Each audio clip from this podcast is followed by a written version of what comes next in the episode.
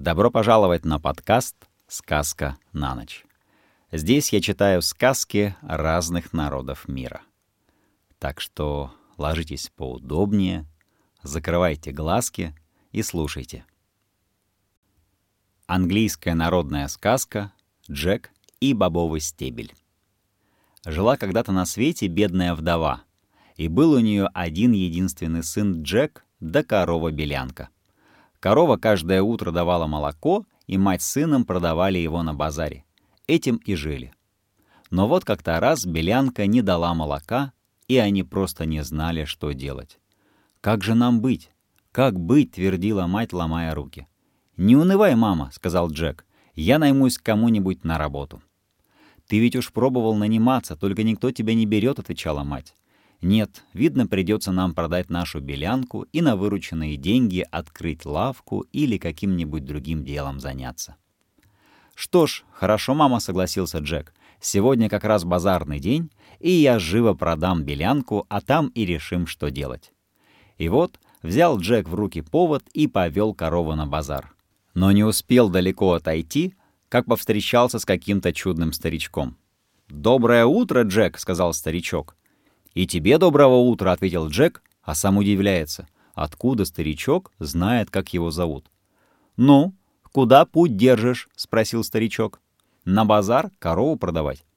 «Так-так, кому и торговать коровами, как не тебе?» — посмеялся старичок. «А скажи-ка, сколько нужно бобов, чтобы получилось пять?» «Ровно по два в каждой руке, да один у тебя во рту», — ответил Джек. Он был малый не промах.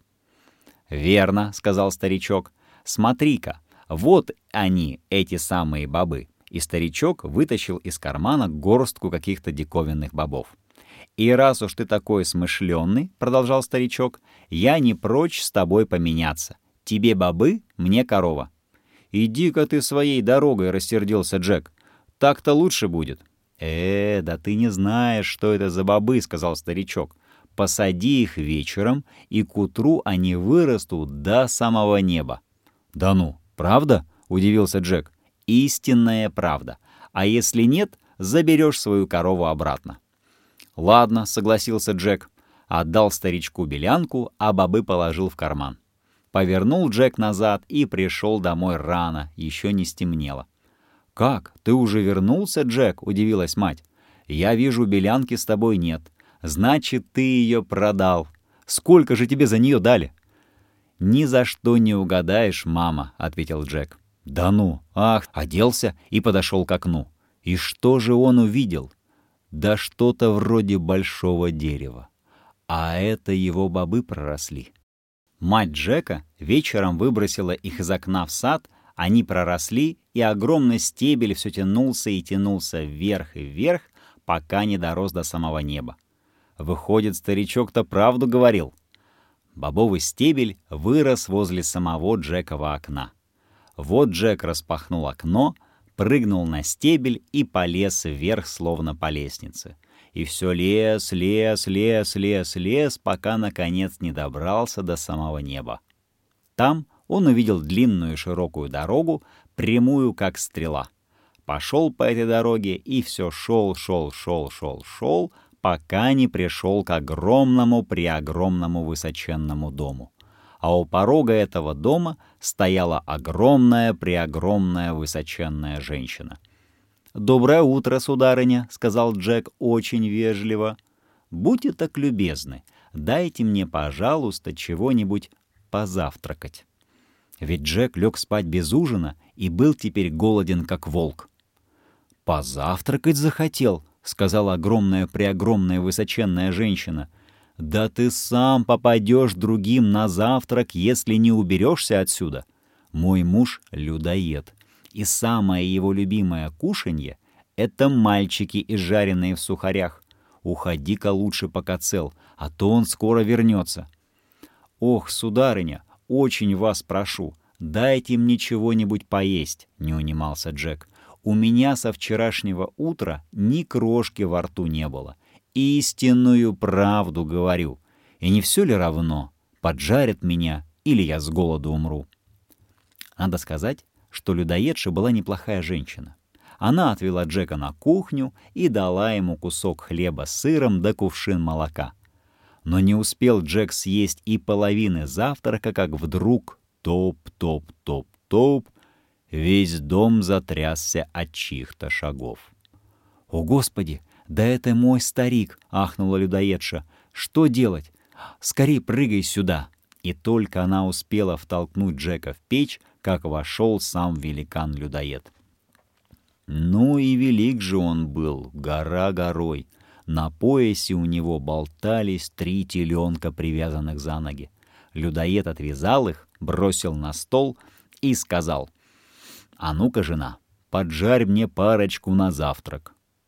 Ого, чем это здесь пахнет, фи-фай-фо-фам, дух британца чую там, мертвый он или живой, попадет на завтрак мой. «Да что ты, муженек!» — сказала ему жена. «Тебе померещилось. А может, это пахнет тем маленьким мальчиком, что был у нас вчера на обед? Помнишь, он тебе по вкусу пришелся. Поди-ка лучше умойся, да переоденься, а я тем временем приготовлю завтрак». Людоед вышел, а Джек уже хотел было вылезти из печи и убежать, но людоедша не пустила его. «Подожди, пока он заснет», — сказала она после завтрака он всегда ложится подремать.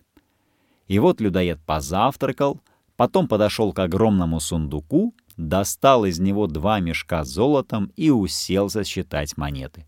Считал, считал, наконец стал клевать носом и захрапел. Да так, что опять весь дом затрясся.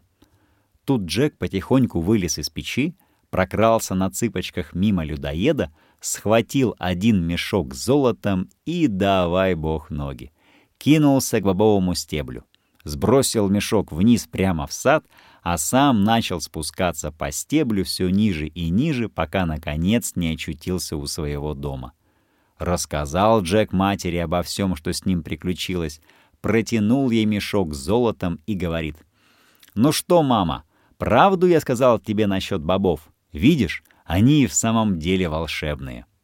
И вот Джек с матерью стали жить на деньги, что были в мешке, но в конце концов мешок опустел, и Джек решил еще разок попытать счастье на верхушке бобового стебля. В одно прекрасное утро встал он пораньше и полез на бобовый стебель, и все лес, лес, лес, лес, лес, лес, лес, пока, наконец, не очутился на знакомой дороге — и не добрался по ней до огромного-преогромного высоченного дома.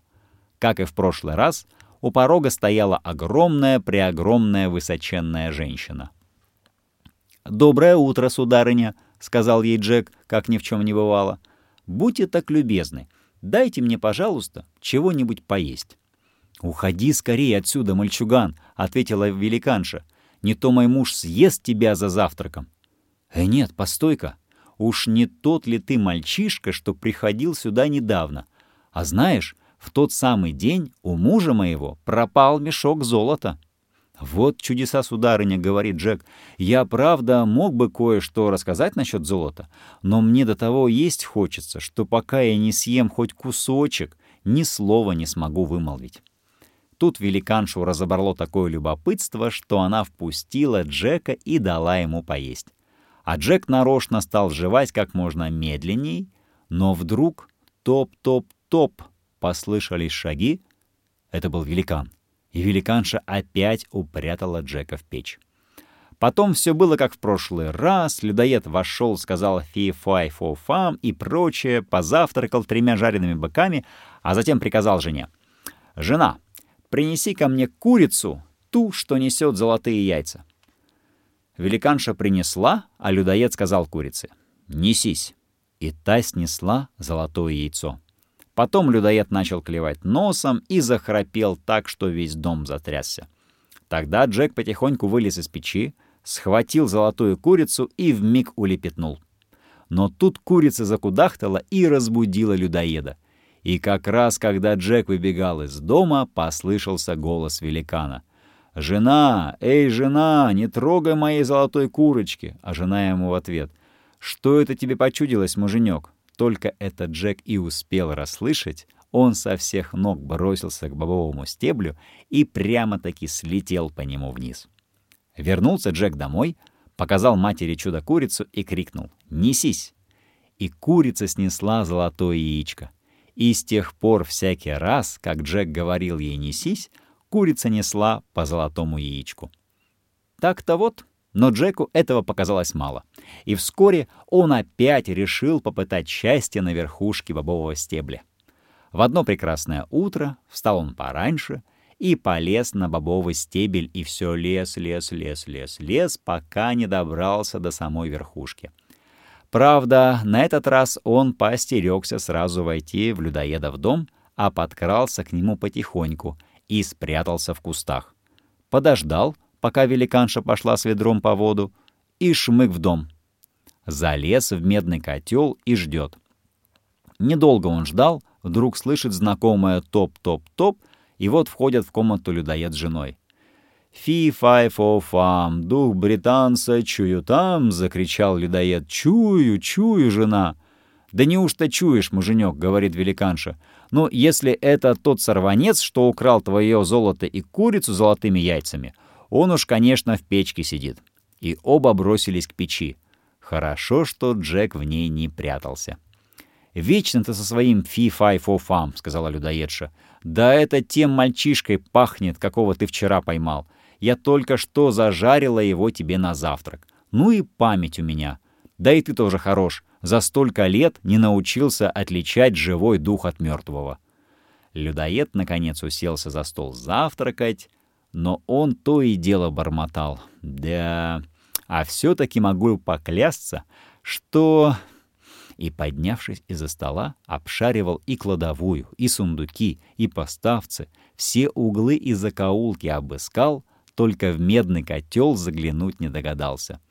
Но вот позавтракал людоед и крикнул. «Жена, жена, принеси ко мне мою золотую арфу». Жена принесла арфу и поставила ее перед ним на стол. «Пой!» — приказал великан арфе. И золотая арфа запела. Да так хорошо, что заслушаешься. И все пело и пело, пока людоед не заснул и не захрапел. А храпел он так громко, что чудилось, будто гром гремит. Тут Джек и приподнял легонько крышку котла. Вылез из него тихо-тихо, как мышка, и дополз на четвереньках до самого стола. Скарабкался на стол, схватил золотую арфу и бросился к двери но арфа громко-пригромко позвала «Хозяин! Хозяин!». Людоед проснулся и увидел, как Джек убегает с его арфой. Джек бежал, сломя голову, а людоед за ним и, конечно, поймал бы его, да Джек первым кинулся к двери. К тому же, ведь он хорошо знал дорогу. Вот прыгнул он на бобовый стебель, а людоед нагоняет. Но вдруг Джек куда-то пропал. Добежал людоед до конца дороги, видит, Джек уже внизу, из последних селенок спешит. Побоялся великан ступить на шаткий стебель, остановился, стоит. А Джек еще пониже спустился. Но тут арфа опять позвала «Хозяин! Хозяин!» Великан ступил на бобовый стебель, и стебель затрясся под его тяжестью. Вот Джек спускается все ниже и ниже, а людоед за ним — а как добрался Джек до крыши своего дома, закричал «Мама! Мама! Неси топор! Неси топор!» Мать выбежала с топором в руках, бросилась к бобовому стеблю, да так и застыла от ужаса. Ведь наверху великан уже продырявил облака своими ножищами. Наконец Джек спрыгнул на землю, схватил топор и так рубанул по бобовому стеблю, что чуть пополам его не перерубил. Людоед почувствовал, что стебель сильно качается, и остановился. «Что случилось?» — думает людоед. Тут Джек как ударит топором еще раз, совсем перерубил бобовый стебель стебель закачался и рухнул, а людоед грохнулся на землю и свернул себе шею. Джек показал матери золотую арфу, а потом они стали ее за деньги показывать, а еще золотые яйца продавать. А когда разбогатели, Джек женился на принцессе и зажил припеваючи.